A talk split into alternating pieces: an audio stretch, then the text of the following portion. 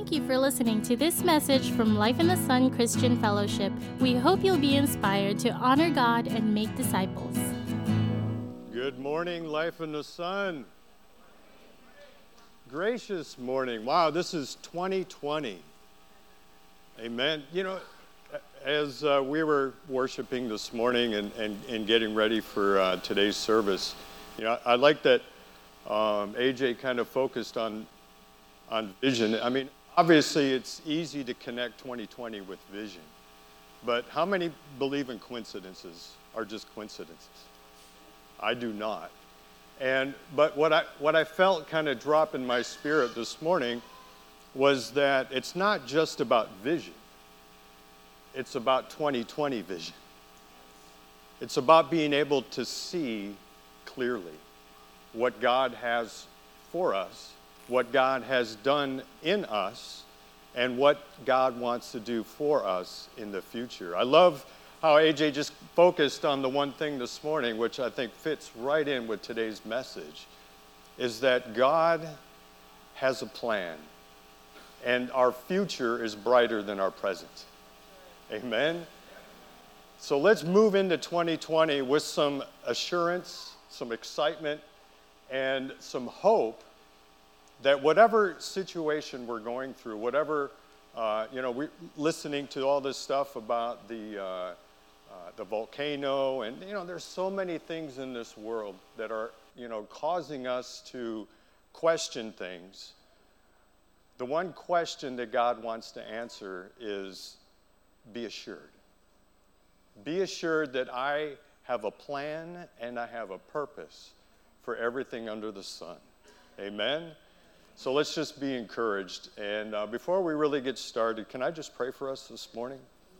Amen. Father, we thank you for this new year. We thank you for new opportunities, Lord God. We thank you for new opportunities to see deeper into who you are. And Father, I pray a blessing over today's word. I pray a purpose over today's word. And of course, Father God, I pray that these words that I speak today are from your heart and not my own. And Father, we thank you, we praise you in Jesus' name. Amen. Well, if you don't know who I am, my name is Chris. I'm one of the leaders here at Life in the Sun. Uh, my lovely wife, uh, Cindy, and my daughter, Nicole, are out here in the front. So they're my support team. They're over there. You know, I saw, uh, what was it, Cherry with the flags. I was like, yeah, give them to my, you know, so they'll be over there. For... no. so let me just take a drink here and we'll get started.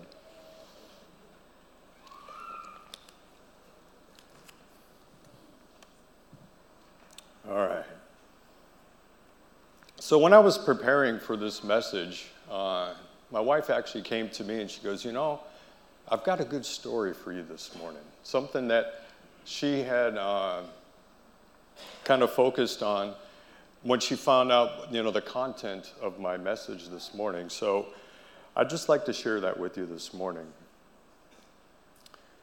There was a woman who was enjoying a much needed vacation or staycation. Uh, it happened here on Guam.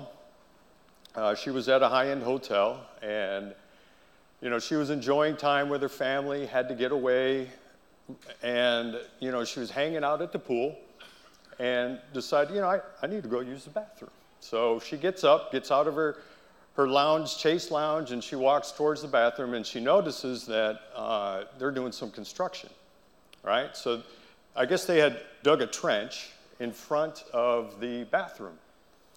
And the construction team obviously had to continue working, so they just covered it up with, uh, uh, you know, plywood and, and stuff like that just to make sure that nobody fell into this, this trench. And so she went into the bathroom, and on her way out, uh, she had kind of forgotten that it was there. And, you know, we all wear Zoris here, right? So I guess she was walking, and her Zori got caught under that cover over that trench, and she fell. And so she was older lady, so you know, not as robust. You know, it's not like us young folks that we can take it, right? But she fell, and there was actually some serious injuries. Um, she broke her. Uh, she broke several ribs. Uh, she injured her back. She broke her right arm. And the, a lot of scrapes and scratches and stuff were associated with this. Um, but due to her injuries, you know, the woman was unable to care for her disabled daughter. Um, that's what she did, actually, for a living. She was getting paid for that. And, you know, however, uh, a family member convinced her uh, to file a claim. You know, she probably didn't want to do it. She just like, you know, things happen. But she, the family member really impressed upon her, no, just, just go ahead. They actually have money set aside for claims. You can, you can do that. And so, with a little regret, she decided, okay, yes, I'm going to do that. But the result of the case, uh, after it went through the court, she, w- she ended up being awarded $250,000 for pain and suffering, $90,000 for medical bills. She received five years of lost wages. She even got special meals and even a driver to run errands for a year. You know, we're talking about grace. Uh, Pastor Mark started out week one uh, helping us understanding really what, what grace is. But today, we want to look at grace in such a way that it's not just a get out of jail free card. You know, we think of grace as, you know, we, we have a grace period on our, pay, on our bills, right? We, you know, we get 30 days to pay. That's not what God's total intent, though it is included in grace grace is so much more. And grace, in the midst of our tumultuous world, our tumultuous lives, the things that happen to us, we sometimes look at grace and, and think it's really not connected with my experience. So this morning's uh, text is out of 2 Corinthians 12 1 through 12. And this is where Paul is talking about his thorn in the flesh. So let's go ahead and read, starting in verse 1 of 2 Corinthians 12. It is necessary to go on boasting.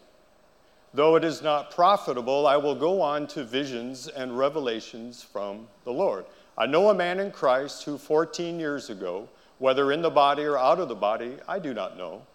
God knows was caught up to the third heaven. And I know that this man, whether in the body or apart from the body, I do not know, but God knows. Next slide. It was, well, I was caught up into paradise and heard things too sacred to be put into words, things that a person is not permitted to speak. Is Paul referring to himself in the third person? Yes, they believe he is. On behalf of such an individual, I will boast, but on my own behalf, I will not boast except about my weakness. For even if I wish to boast, I will not be a fool. For I would be telling the truth, but I refrain from this so that no one may regard me beyond what he sees in me or what he hears from me. Next slide even because of the extraordinary character of the revelations. Therefore, so that I would not become arrogant, a thorn in the flesh was given to me, a messenger of Satan to trouble me, so that I would not become arrogant. I asked the Lord three times about this, that it would depart from me. Next slide. But he said to me, My grace, grace is sufficient enough for you. For my power is made perfect in weakness. So then I will boast most gladly about my weaknesses, so that the power of Christ may reside in me. Therefore, I am content with weaknesses, with insults, with troubles, with persecutions and difficulties for the sake of Christ. For whenever I am weak, then I am strong. It is for the sake of Christ that Paul chose to enter into the sufficiency of God's grace in the midst of his own trouble. Like the story in, uh, of our uh, woman at the hotel, God wants to bestow upon us so much more than a simple result of a court case. There's so much that God has in store for us, but there's some things that have to fall into place first before we can even begin to have 2020 vision of what God's grace has for us. So we see that first issue is that Paul, just like many of us, simply ask God to take away the trouble, the suffering, as it were. Our natural tendency when we go through t- trials, when we go through t- tests and circumstances, whether it's a, a, looming war with, with Iran or a, a, a volcano in, in the Philippines, or maybe there's a volcano going off in your home. I don't know. But like Paul, God knows. And in fact, Paul had to go to God. He had to go to God with his suffering because there was nowhere else for him to go. He had been tasked by God to, to be the representative to the Gentiles on his behalf. Paul was tasked with such a degree of responsibility that he obligated himself to being the voice of God to the Gentiles. And with that voice came a large responsibility. It says in the text that we just read that that responsibility caused him to go through many trials, persecutions, beatings, everything under the sun that we read about happened to Paul. And in fact, scholars believe that many of these trials and tribulations and things that Paul went through was the very thorn in the flesh that he's talking about. But of course, we don't know exactly because Paul does not specifically tell us what that thorn in the flesh was. But the interesting thing is that the word for, that they use for, for, uh, uh, for the actual trouble that Paul is talking about can be tra- it's translated in many different ways. Sometimes it's even translated as torment. Could be trouble, could be suffering of some kind, and we all go through it. We all have it. We all are going to live in it and around it. This life as Jesus said, is going to be filled with trouble. And in fact, many come to Jesus simply because trouble is pursuing them. Maybe they're going through suffering. Maybe we are going through some kind of suffering. And God wants that. He wants you to bring your pain to Him. He wants you to understand that He is there in the midst of your pain. But just like Paul, he doesn't always take it away. And we may dial back and go, well, what? That doesn't make sense, God. You know, you're, you're supposed to be taking away the things in my life that cause me suffering. But we know that's not the case because we even have the scripture that states specifically that in Hebrews, that states that Jesus learned his obedience through the suffering that he went through. So, as we prepare to understand more about suffering, my, my goal today and what God impressed upon my heart is to help us to have 2020 vision of our trials, of our suffering, to understand not just why it happens, but what is God's purpose for the suffering. Well, first we have you know, one purpose that Paul reveals is that it was so that he would not become conceited, so that he would not become puffed up. He references his revelations, his trip to heaven. You know, how many of us, if we had this amazing revelation from God, we, got, we actually got to visit heaven. How many of us would come back and go, not, the flesh is always going to want to be involved in that process. That's the part that Paul is really helping us focus on. He's saying specifically that because of his revelations, there was a tendency for him to be puffed up, that that would make him arrogant. So then he talks about boasting as a result of that. So, what does boasting have to do with suffering? Well, if you think about it, it's a clue. It's a simple clue of what suffering exposes. For Paul, it exposed a tendency to boast. But that may not be the case for all of us. We all may have different reactions to suffering. It may not just be a boastful, uh, or I'm sorry, a, a reaction to the suffering in the context from Paul's many revelations. Okay, God wants to have a place in our life where He is purposeful, where He is interacting and relating to us. But we have to understand is that these experiences don't cover suffering, but they give us a reason to go through them. If you look around Christianity today, you, you might see many who actually use these spiritual encounters, these many revelations as proof of their credibility. But again, Paul refuses to use these revelations as proof of his credibility. In fact, he chose not to boast in them, but he chose to boast in something that we don't choose to boast in most of the time is our weakness. Amen. We would rather have something strong, right? We, that's why we like these superhero movies. We like the, the uh, you know, the, the hero overtakes the villain through what? Strength, power, right? He's pulling planets down on his head, okay? That's, that's the kind of thing that we get excited about. The thing that we don't really find exciting is, oh, you know, I, I need to be weak so that God may be strong. But again, suffering draws us into a place where we can understand a little bit deeper God's purpose.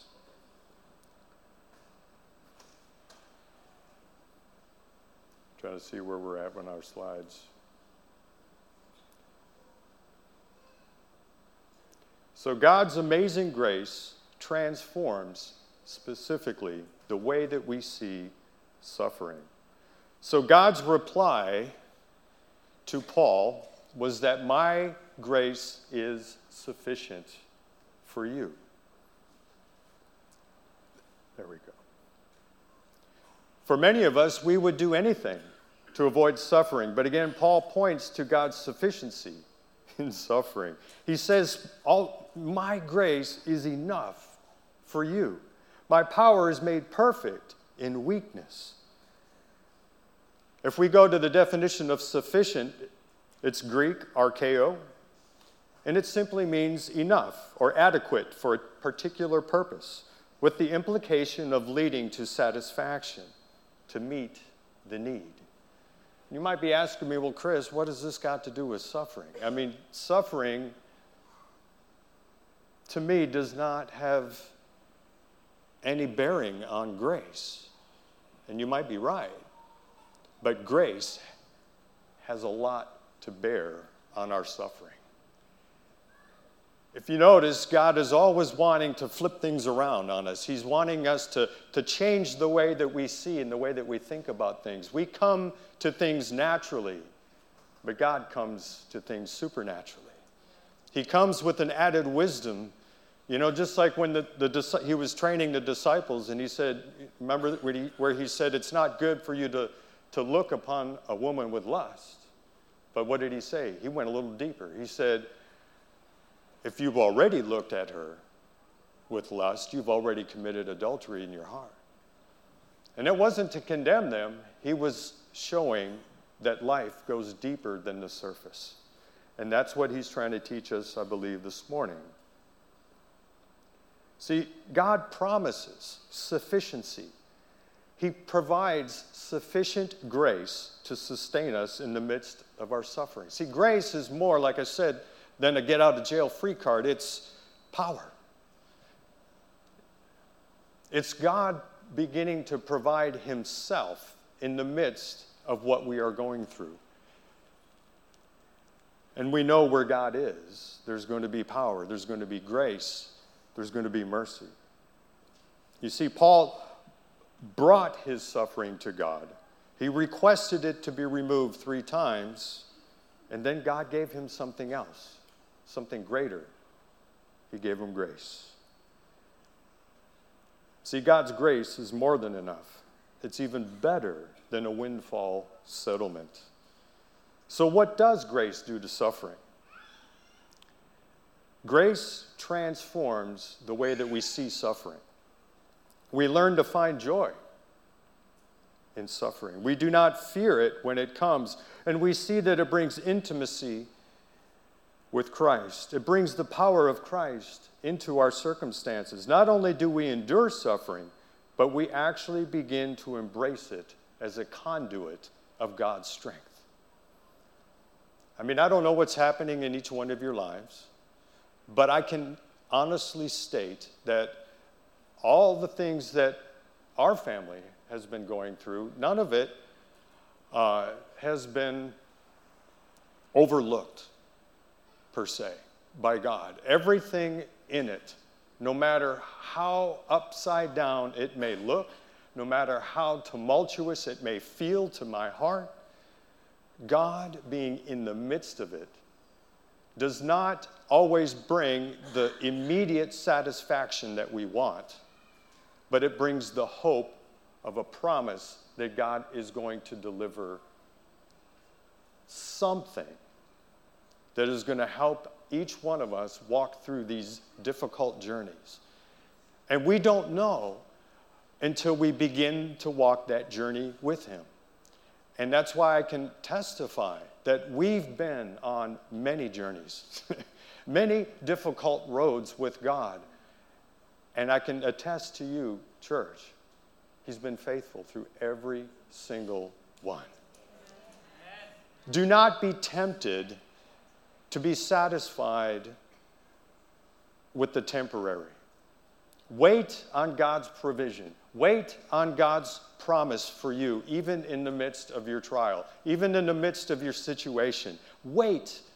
Wait patiently for the Lord because He is able, He is willing, and He is, has promised that He is going to give you something good. And that is what I really want to focus on now. Is what does this conduit of strength bring? How does God make suffering good? Well, He's God. Amen. He, if anyone can make suffering good, God can do it. He begins to turn the way that we see things. See, God doesn't necessarily have to take away your suffering.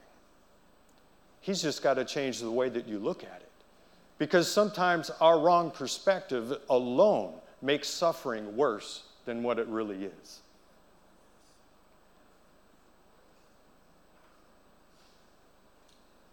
Number one, suffering brings obedience.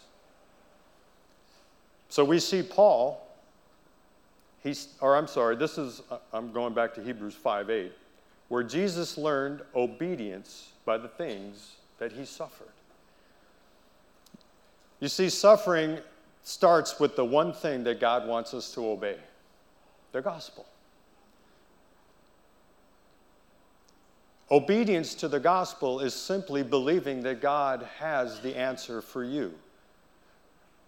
Faith obtains the promise of God's answer for you.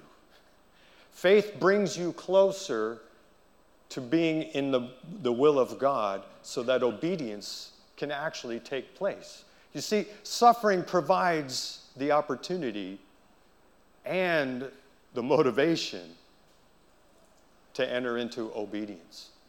You see, we suffer many times, even at our own hand, because of the poor choices that we may make in our life. But the joy is the fact that in that choice, God allows us to have our eyes opened by Him in such a way that we learn, due to the suffering, that I'm willing to give obedience a shot. I'm, I'm willing now to, to trust that God and His way is right, that it's good, and it is actually going to produce something better than what I thought my disobedience was going to bring. Suffering brings humility. Paul tells us that a thorn in the flesh was given to me, a messenger of Satan to trouble me, so that I would not become arrogant. Suffering brings patience. Paul also tells us that I asked the Lord three times about this, that it would depart from me. But again, God said, My grace is sufficient for you. And when I read this, what I really sense in my heart and what I can tell you from experience, it's like God saying, you know, just come down and sit here next to me while we're going through this. Come sit next to me. And the fact that God puts his arm around us in the midst of what we're going through is the power of grace. Because we find comfort, we find power, we find grace. And guess what else we find? We find the answer. Because it is in this intimate relationship where God's still voice whispers to us the answer that we need to get through the situation. How does this work out? What does it look like? Well, maybe you're going through a difficult time. Maybe you're dealing with some difficult circumstances. But God convinces you to be patient. And you find solace in your patience, and you're learning to trust God for that next step. And it might look like on the horizon, you know, that, that answer is too far away. But God is saying, no, that answer that you're looking for is right here. And the answer is me. If you trust in me, that horizon will come. It may not look exactly like we want it to look, but trust me, it will come and it will be good and it will be better than you thought. Suffering provides reasons for us to trust in the Lord. Paul, through God's grace, began embracing his weaknesses. For whenever I am weak, then I am strong. You see, God does not like pride, He does not like self sufficiency. Why? Because it's weak. It never provides, it doesn't adequately address the situation. It will always fail, or it will be less than of what God could provide if we trusted in Him and brought it to Him. You see, grace weakens our trust in our own strength. This, by far, is probably one of the most valuable lessons that we can learn in our walk with Jesus. The world needs to see God's power at work in our lives. See, He gets all the glory when His power is seen through our obvious weaknesses. Church, they see God in you when your trust in God is obvious to them. They will trust in God. You don't want them trusting in you. You want them trusting in God. Suffering brings power. Again, Paul says, So then I will boast most gladly in my weaknesses, so that the power of Christ may reside in me. It brings power. Suffering brings contentment. Therefore, I am content with my weaknesses, with insults, with troubles, with persecutions and difficulties for the sake of Christ. And finally, suffering clarifies what is truly valuable. And before I close, I really want to kind of park here for a few minutes. And I'm actually going to go back to the book of Job because obviously, when we talk about suffering, Job is always a target for us to understand what suffering is about. But there's something interesting. And in the opening chapters of Job,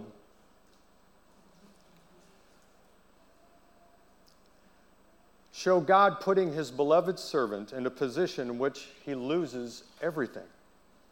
And in fact, he may even lose every other reason to stay in a relationship with God except for God himself.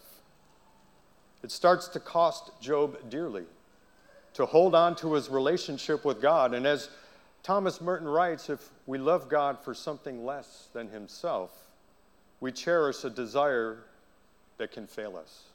We run the risk of hating him if we do not get what we hope for.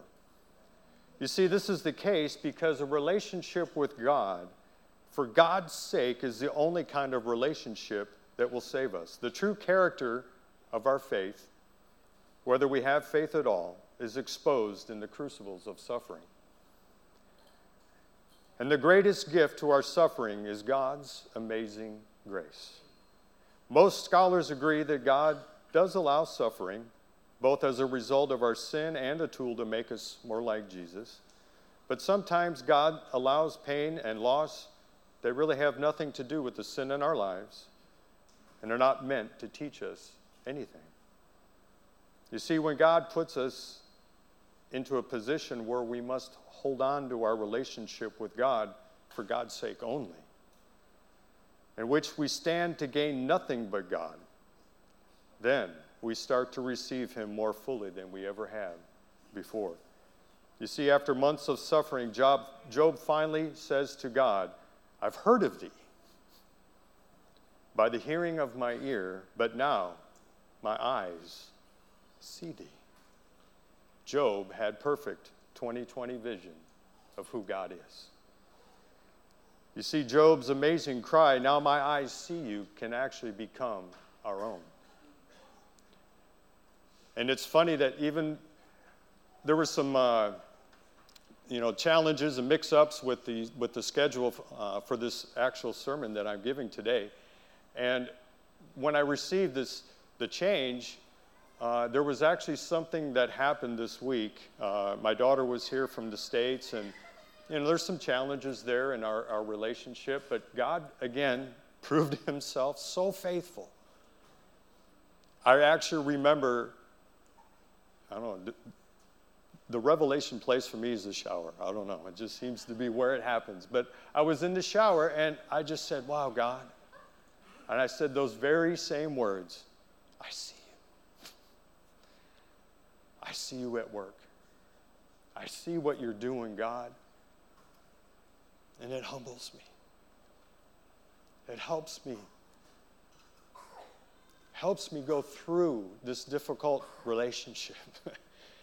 it helps me hope and not get frustrated and not lose hope in what I'm seeing with my eyes. I begin to see something different. I begin to see God's movement, God's action, God's purpose. And what does it do? It causes me to rest. That, that anxiousness, that, that turmoil just washes away. And I worship God as a result. He's good. He's so good. So, wherever you're at, whatever situation you're going through, God is in it. Trust me, He is in it. And He's going to bring something good, even from the worst situation that may be happening to you today. Trust in Him. Bring your things to God, bring them. He is faithful. And He wants to know you, He wants to show Himself faithful to you. But the transaction that we have with God is by faith. That's the commodity. It is not our good works, it is not our dutiful obedience, it's our faith that trusts that God will do what He says. You see, it, it, it's actually spelled out so graciously for us in 1 Peter 1, verses 6 through 7. It says, Now for a little while, if necessary, you have been distressed by various trials, so that the proof of your faith, being more precious than gold, which is perishable, even though tested by fire, may be found as a result in praise and glory and honor at the revelation of Jesus Christ. Church, our faith needs to be tested. And there's no other proving ground than through suffering. So, what is our response? Our response is to simply be confident in God's power in us. Our response in the midst of our trials to be confident of God's power working in us because we are in relationship with Him You see, when we are weak, we're humble. And when we are strong, we are confident. God's grace works best in weakness. God's grace is made perfect in our weakness. God's grace is strongest when we acknowledge that we are weak, and God, God's grace is revealed in the midst of our suffering. You see, grace is better than simple relief. Paul went to God for relief, but God gave him something better. he gave him grace. You see, because grace is sufficient, because God is sufficient. Acts 14 22 says, strengthening the souls of the disciples, encouraging them to continue in the faith, and saying, through many tribulations we must enter the kingdom of God. Worship team, you can go ahead and come on up. And let's just go ahead and focus on this last scripture out of Romans 8. I chose verses 18 and 28. And I just want to spend some time here as the worship team is coming up. Can we go to that slide? Is that slide next? There we go. Thank you, Jesus. So here Paul is addressing the Romans and he says, For I consider that the sufferings of this present time are not worthy you hear that, church? They're not worthy. They're not worthy. Quit giving them all your attention. They're not worthy. But they have a purpose.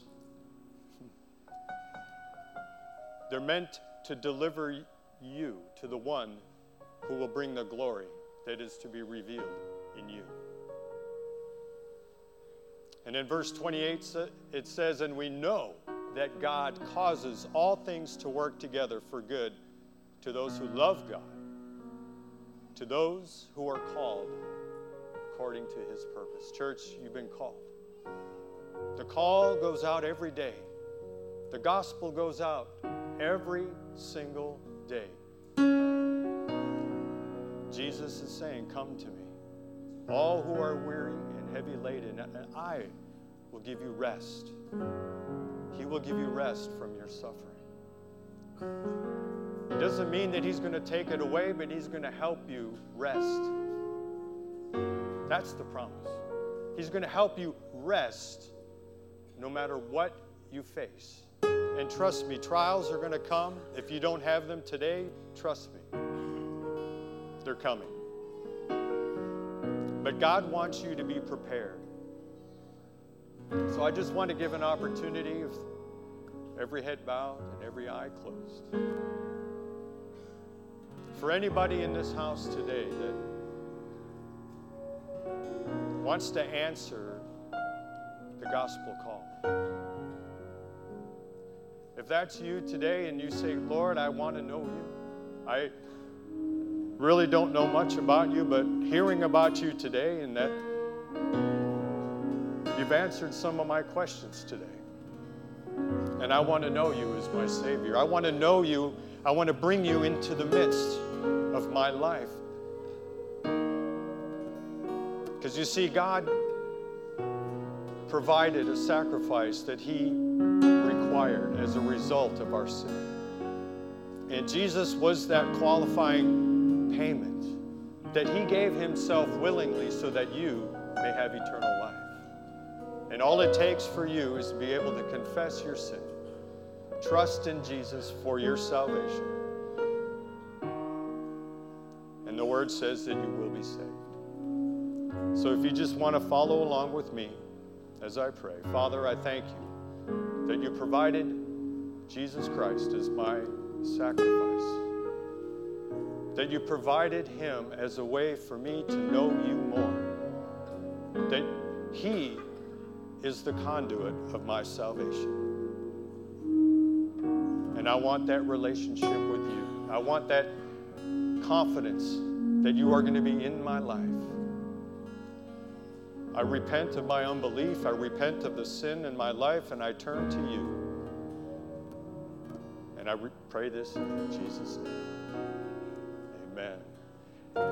And then just one last prayer for the rest of us that if we're going through a trial, if we're going through something that we really need some relief from, the same relief that Paul was requesting from God in his own prayer. And I just want to pray with you this morning. In fact, not only do I want to pray, but I want to declare something over each one of our situations. I want to declare that God is good. I want to declare that God has a plan and a purpose for your suffering.